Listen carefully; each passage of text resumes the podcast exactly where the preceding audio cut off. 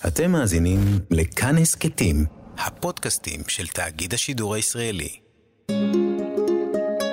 היסטוריה לילדים עם יובל מלכי. אלכסנדר זייד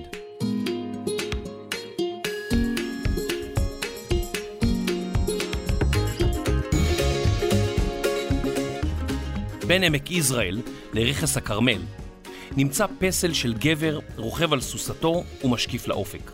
זהו פסלו של אלכסנדר זייד, איש שהפך לסמל ולדמות אגדית של שומר עברי עוד בימי חייו. דמות שאני באופן אישי מעריץ, ובגלל זה הפרק הזה קצת ארוך מהרגיל, אבל אני בטוח שתסלחו לי, וגם תהנו ממנו מאוד. זהו סיפורו של השומר העברי, אלכסנדר זייד. אביו של אלכסנדר זייד, יצחק, נולד בווילנה שבמזרח אירופה. בצעירותו השתתף בשביתת פועלים, דבר שהיה אסור ברוסיה של אותם הימים. יצחק הואשם בפעילות לא חוקית ונשלח לסיביר הקרה והרחוקה במזרח רוסיה. יצחק זייד עסק במתכות והתמחה ביציקת נחושת וברונזה. הוא פתח בית מלאכה קטן והעסק שלו שגשג. אביו של אלכסנדר התחתן עם רבקה, שהייתה מקהילת הסובוטניקים, רוסים נוצרים שהפכו ליהודים, קיימו מצוות וחלקם אף התגיירו באופן רשמי. מקור השם סובוטניק, כפי הנראה במילה הרוסית, סובוטה, שבת. אמו של אלכסנדר נפטרה בגיל צעיר, והוא גדל אצל דודתו.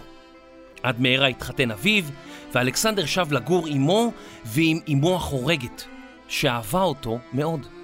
אלכסנדר בילה זמן רב בשדות וביערות, למד לרכוב על סוסים, לגדל ירקות ולטפל בבהמות שונות. הוא היה לנער חסון במיוחד. אמו החורגת של אלכסנדר שכנעה את אביו כי עליהם לחזור לווילנה, כדי שהילדים יזכו לחינוך יהודי. אלכסנדר למד בחיידר, וכיוון שלא ידע עברית, היה המורה מתרגם לתלמידים את התורה לרוסית. זמן קצר לאחר המעבר לווילנה, נפטר אביו של אלכסנדר, והוא נאלץ לעבוד במפעל היציקה של המשפחה. באותן שנים התרחשו ברוסיה פוגרומים, מעשים אלימים כנגד יהודים. אלכסנדר הצטרף לקבוצה שלמדה הגנה עצמית. הוא החל לשמוע על ארץ ישראל ועל הרעיון הציוני, וכך סיפר: הרעיון הציוני היה הולך וכובש את כל ישותי. אחרי שנות בדידות ונאחר בסיביר, רחוק מיהודים ויהדות, הרגשתי את עצמי בווילנה כמי שמתעורר מתרדמה ארוכה. זייד פגש את מיכאל הלפרין, חלוץ שעלה לארץ ישראל, ועתה הגיע לרוסיה כדי להכשיר את הדור הצעיר לעלייה ארצה. זייד סיפר עליו כי היה אדם צעיר, יפה תואר, ודמה לגיבור אגדי. גבוה ומוצק, טלטלים בהירים יורדים לו על כתפיו. הלפרין ערך תרגילי ספורט עם הצעירים, לימד אותם לישון תחת כיפת השמיים, סיפר להם על הערבים והבדואים, על הכנסת האורחים שלהם, והצית את דמיונם של הצעירים. אני חייב להגיע לארץ ישראל, לראות אם כל מה שסיפרו לי נכון. זה נשמע כמו מערב פרוע. סוסים, יריות, שבטים ערבים, ביצות, תנים, גמלים. אני רוצה הרפתקאות. מה אני עושה ברוסיה? אני חייב לעלות על ספינה. ואכן, בשנת 1904, בגיל 17, עזב זייד את רוסיה, ולאחר מסע ממושך בים, הגיע לחופי העיר חיפה. לזייד לא היה את הרישיון הנדרש לשהות בארץ ישראל, ועם רדתו מהספינה, הוא נאסר. הוא סיפר, שמי ארץ ישראל היו זכים ויפים מאוד, והכל נראה בעיניי כאגדה. רישיון לא היה לי, אך הדבר לא הדאיגני כלל. סוף סוף הגעתי לארץ ישראל. למי ללכת? לאן לפנות? מה לעשות? שאלות אלו לא העסיקוני כלל. אני בביתי, אחר אלפיים שנה. אני מאושר.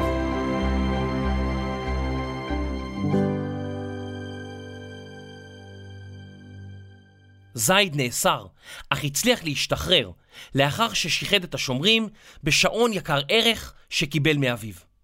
הוא התקבל לעבודה בסדנת ברזל בראשון לציון.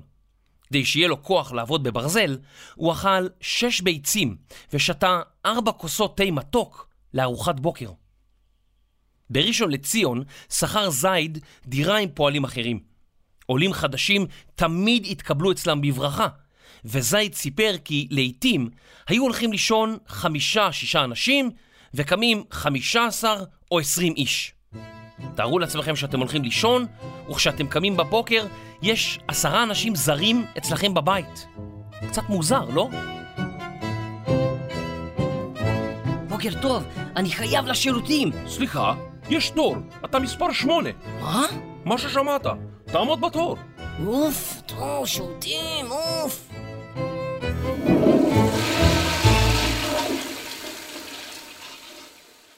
זייד עבר מעבודה לעבודה וממקום למקום. הוא עבד ביקב בראשון לציון, בפתח תקווה, נס ציונה, בן שמן וזיכרון יעקב. הוא עבד כעגלון, בקטיף פרחים, בפרדסים, בבית חרוש לשמן ובשמירה. הוא הכיר אנשים רבים בכל הארץ, ולכל מקום שאליו הגיע, התאהבו בדמותו. בדומה לעולים רבים, חלה זייד בקדחת, מחלה שגרמה לעליית חום הגוף למשך כמה ימים. הוא עלה לירושלים ונשאר שם שנה וחצי. במהלכה הבריא ועבד בסיטוט אבנים, ואפילו כצייד אצל הזואולוג או חוקר בעלי החיים, ישראל אהרוני. זייד וחבריו החליטו להקים ארגון סודי, שמטרתו הגנה על היישובים היהודיים. באותם ימים, השומרים על היישובים היהודיים היו ערבים או צ'רקסים, וחברי הארגון שאפו להעביר את השמירה לידיים יהודיות. החברים נתכנסו ביפו והחליטו על השם בר גיורא, על שמו של שמעון בר גיורא, אחד ממפקדי המרד הגדול שהתרחש בארץ ישראל במאה הראשונה לספירה. סיסמת הארגון הייתה, בדם ואש יהודה נפלה, בדם ואש יהודה תקום. זייד וחבורתו עלו לחווה החקלאית סג'רה, כיום מושב אילניה, לא הרחק מטבריה. הקבוצה עבדה בחקלאות ואף קיבלה את השמירה במקום. משימתם של השומרים לא הייתה קלה. באותם ימים רבים ניסו לשדוד את המושבה ואת חבריה, ואחדים מהשומרים אף נהרגו. בסג'רה עבדו גם נשים. הן קיצצו את שיער ראשן, לבשו מכנסיים קצרים, ועסקו גם בשמירה והגנה, דבר שלא היה נהוג באותם ימים. רבים לא התרגלו לרעיון שנשים תלבש מכנסיים קצרים, תשתלבנה בעבודות הגברים, אך זייד, חברתו ציפורה וחברים וחברות נוספים תמכו ברעיון וקידמו אותו. זייד וחבריו התלבשו כערבים, חבשו כפיות לראשם, והם שוחחו בערבית עם המקומיים. הם דהרו באומץ לב ובמיומנות על סוסים, למדו לירות באקדחים וברובים, ולהילחם בעזרת חרבות ובידיים חשופות. עד מהרה הם היו לכוח מגן שפורעים ושודדים חששו ממנו. בעקבות הצלחת השומרים בסג'רה, פנו יישובים יהודים נוספים אל הקבוצה, וחבריה החליטו לכבוש את השמירה במושבות יהודיות נוספות. עד מהרה הם הקימו את ארגון השומר, שהיה ארגון חוקי של שומרים יהודים. חברי השומר כיבדו את השבטים הערבים, שהתגוררו בסמוך להם, ועם חלקם אף קשרו קשרי ידידות.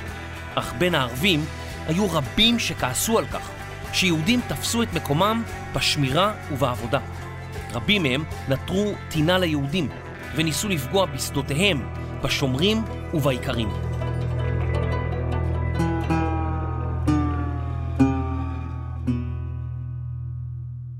חברי השומר הרחיבו את פעילותם מכפר תבור ליבניאל, לראשון לציון, לחדרה, לרחובות וליישובים אחרים.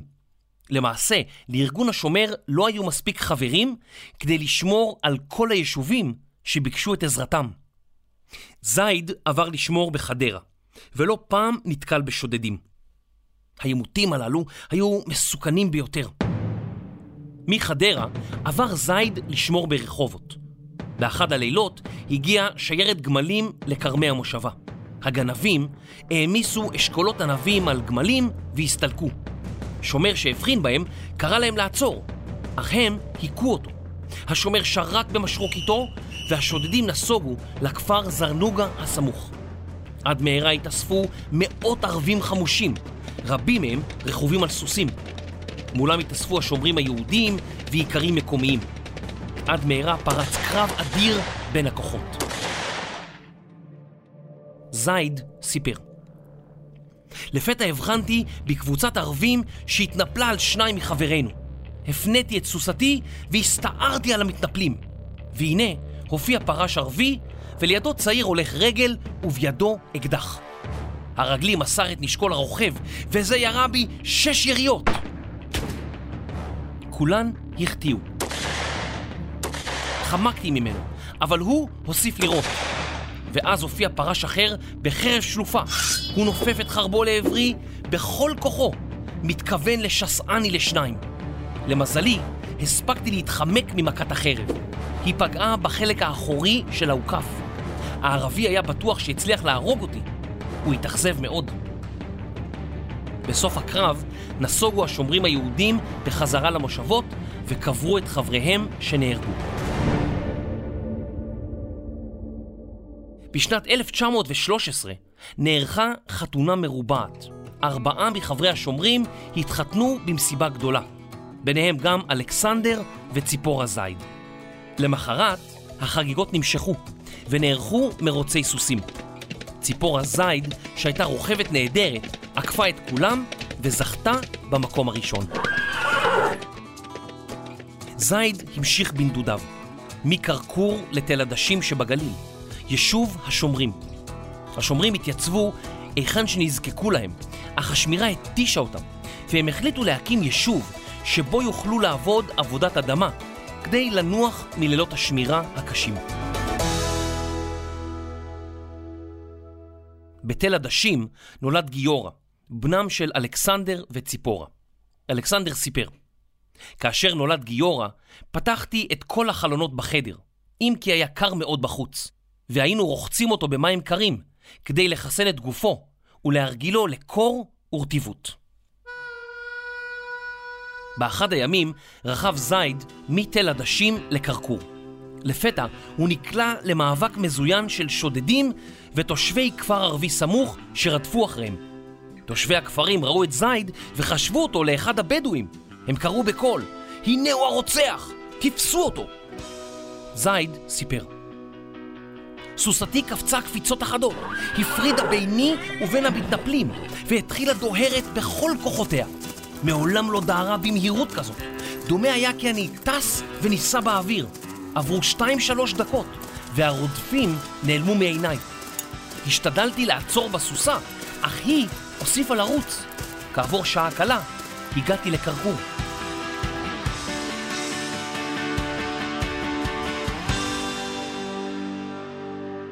באותם ימים לא היו בתים עם מזגן או מאוורר, והשומרים ששמרו כל הלילה נאלצו למצוא לעצמם מחסה קריר במשך היום. אבל מה עושים אם גם הבית לוהט? איך ישנים? זייד סיפר. השמירה בימי הקיץ הלוהטים הייתה קשה. אחרי ליל נדודים לא הצלחתי למצוא לי בבוקר פינה קרירה להירדם ולנוח. הצמא והחום הציקו לי בלי רחם.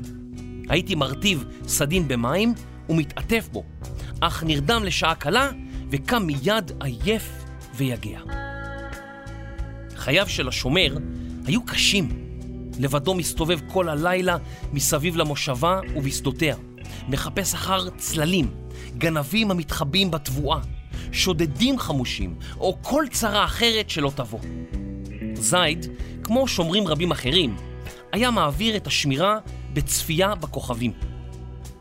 הוא סיפר על היחס המיוחד בין השומר לכוכבים, וכיצד בחר את שמה של ביתו. השומר מחבב את הכוכבים. הם ידידיו האילמים בלילה ארוך ומשעמם. הם מפזרים את שממונו, קורצים ורומזים אליו באפלה, ומשעשעים את ליבו הקמה. לכל שומר כוכב שאליו הוא נקשר, ועל פיו יכוון את סיבוביו בלילה ויחלק את ליל שמירתו.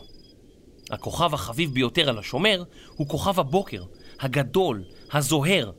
זה המבשר כי הלילה גז ועוד מעט ויבקע השחר. ארוך הלילה בעיני השומר. ארוך הוא יותר כאשר הוא עובר בשקט וללא כל מאורע. ארוך בלי קץ. העיניים נעצמות וכורי שינה נמתחים עליהן. הגוף כבד ונמשך אל האדמה.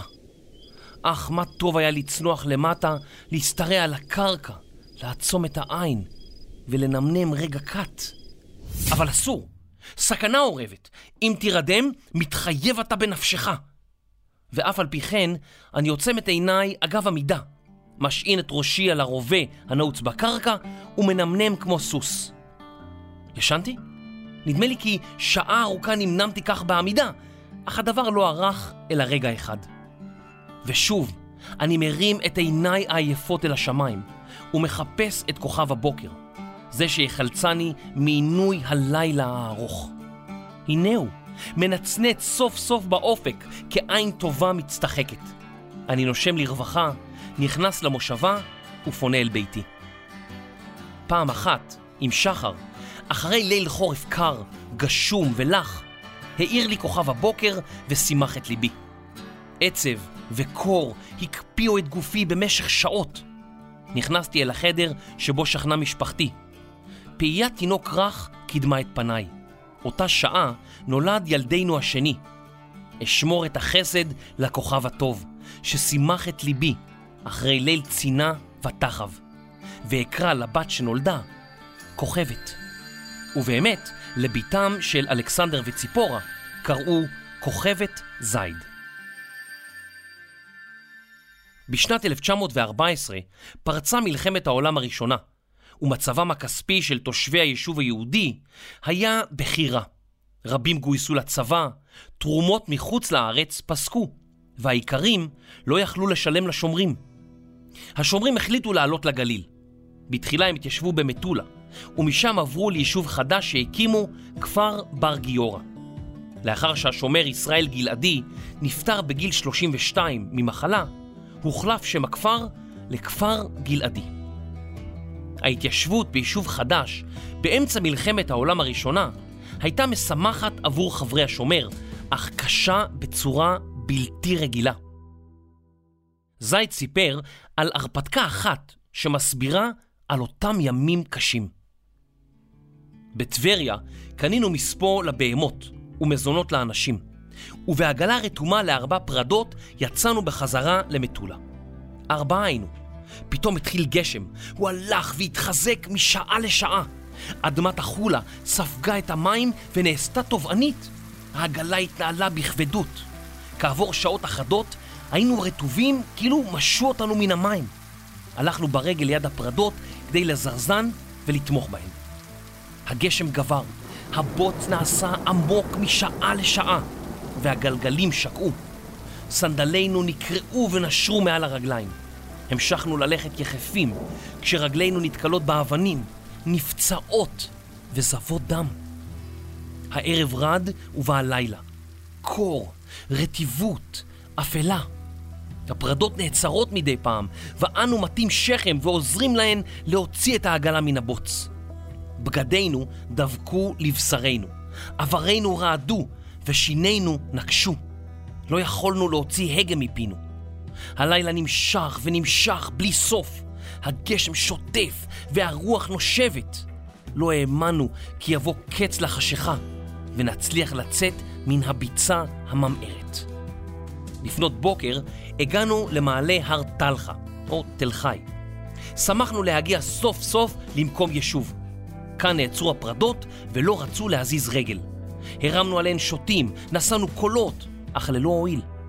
החלטנו כי שלושה יעלו ברגל לקבוצת הרועים ששכנה בטלחה, ואני אשאר ליד העגלה ואשמור עליה ועל הבהמות עד שיבואו לעזרתי. ישבתי על אבן בצד הדרך וכל עצמותיי רועדות. הרגשתי כי אני הולך וכופה. ידיי ורגליי לא נשמעו לי, ודמי חדל לנזול בעורקיי. חשתי שקיצי קרוב. התגברתי על החולשה, התרתי את הפרדות בכוחותיי האחרונים, ואמרתי לעלות על אחת מהן ולרכוב לטלחה. אך לא היה לי די כוח להרים רגל ולעלות על הפרידה. ניסיתי פעמים אחדות ולא הצלחתי. הנחתי לפרדות והללו התחילו לעלות לעבר טלחה. נגררתי אחריהן בקושי, נופל וקם. סוף סוף הגעתי לחצר ונכנסתי לחדר. החברים העלו אש ואמרו לערוך מדורה כדי לחממני, אך העצים היו לחים והעלו רק עשן.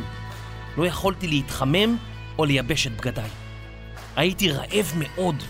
ביקשתי אוכל, אך אפילו פירור לחם אחד לא נמצא בבית. אחד נטל חופן גרעיני חומצה ופיזר על פני האש כדי לצלותם ולתת לי להחיות את נפשי.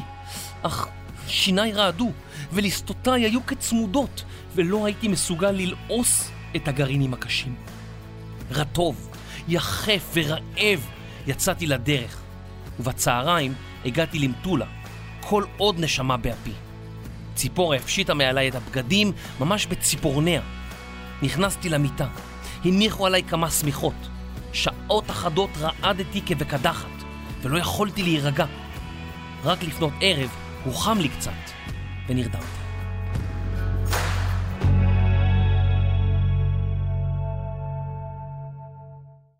במהלך המלחמה נוסד ארגון נילי, שפעל עבור הבריטים וכנגד הטורקים. הטורקים חשדו שחברי השומר עזרו לנילי, ואסרו רבים מחבריו. הם עונו וחלקם נשלחו לבתי סוהר בדמשק. בימי המלחמה נעזב כפר גלעדי, הבהמות מתו, כלי העבודה נגנבו והתבואה נקצרה בידי שבטי האזור. לאחר שהסתיימה המלחמה, הקימו השומרים את כפר גלעדי מחדש. עזבו אותו לאחר מאורעות תל חי בשנת 1920 ושבו אליו שנה לאחר מכן. אלכסנדר זייד לא היה שלם עם המציאות החדשה. ביומנו כתב על המריבות הרבות של המתיישבים החדשים בכפר גלעדי, על הצעירים שהיו מפונקים יחסית לדור הקודם, על חוסר הסבלנות שלו ועל כך שהקמת בית ילדים בקיבוץ, בו ילדים ישנים הרחק מהוריהם, היה רעיון גרוע. אי אפשר להרגיל ילדים לחיות בלי הורים. אם יש ילדים, צריך להתמסר אליהם בכל החום של אהבת הורים. לא נכון ולא אמיתי הוא לקרוא לאהבה אנוכיות ולראות אותה מזיקה. האהבה הטבעית לראיה ולילדים היא האוצר.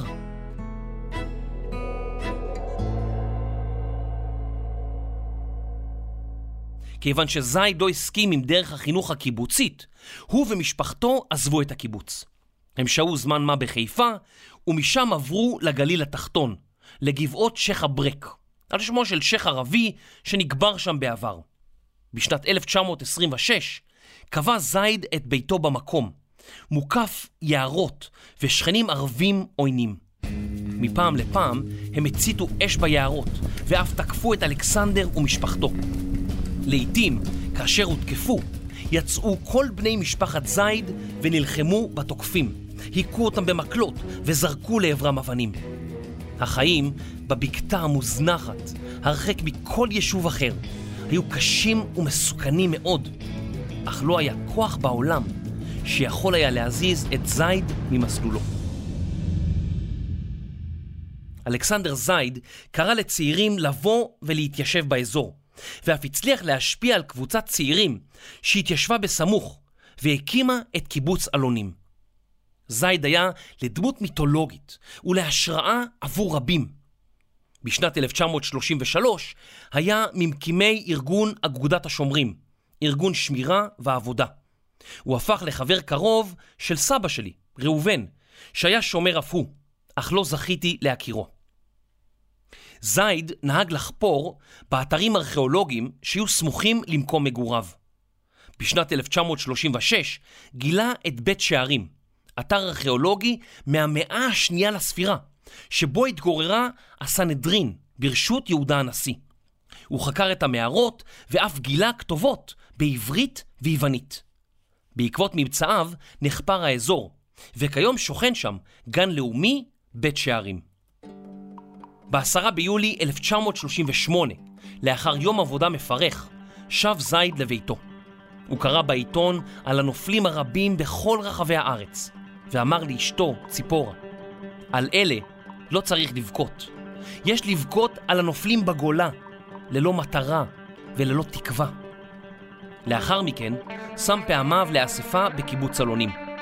בדרך ערבה לו כנופיית מרצחים ערבית, הוא נורה ונהרג.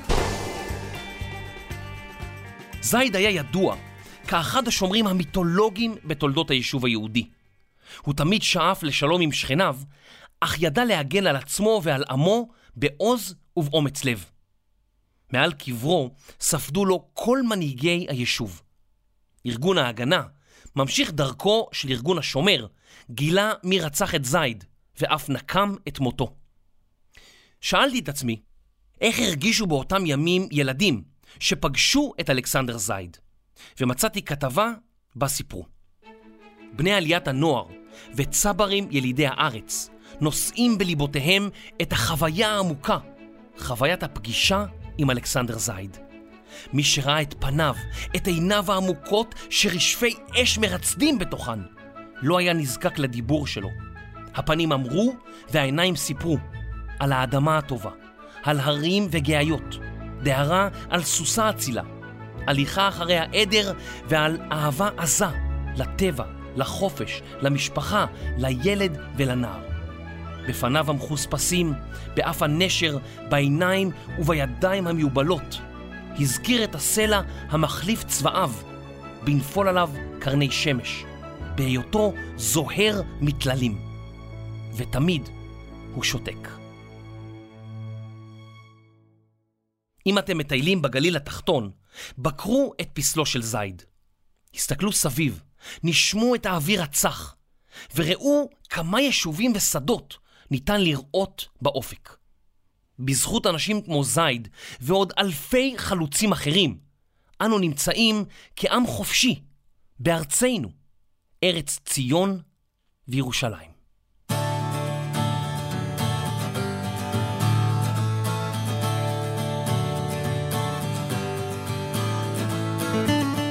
ועכשיו, שאלה אליכם. האם יש דמות שעוררה בכם השראה? ספרו לי למה בקצרה, בטלגרם או במייל, יובל את היסטוריה.co.il. באחד הפרקים הקרובים אקריא חלק מהתגובות שלכם. מחקר, כתיבה, קריינות, הוא מצטער שלא קרא לבת שלו כוכבת. יובל מלכי. עריכת תוכן, לשון ושומרת מצטיינת. דינה בר מנחם. עיצוב פסקול, מיקס ודהירה על סוסים מהירים. רחל רפאלי. הפקה ושומרים נאמנים שאף פעם לא נרדמים. רני שחר ואייל שינדר.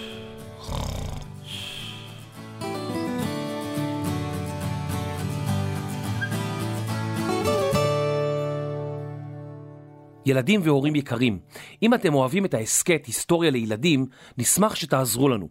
דרגו אותנו בכל חנויות האפליקציות, ברשימת הפודקאסטים של אפל, בספוטיפיי ובכל מקום שאתם יכולים לדרג אותנו.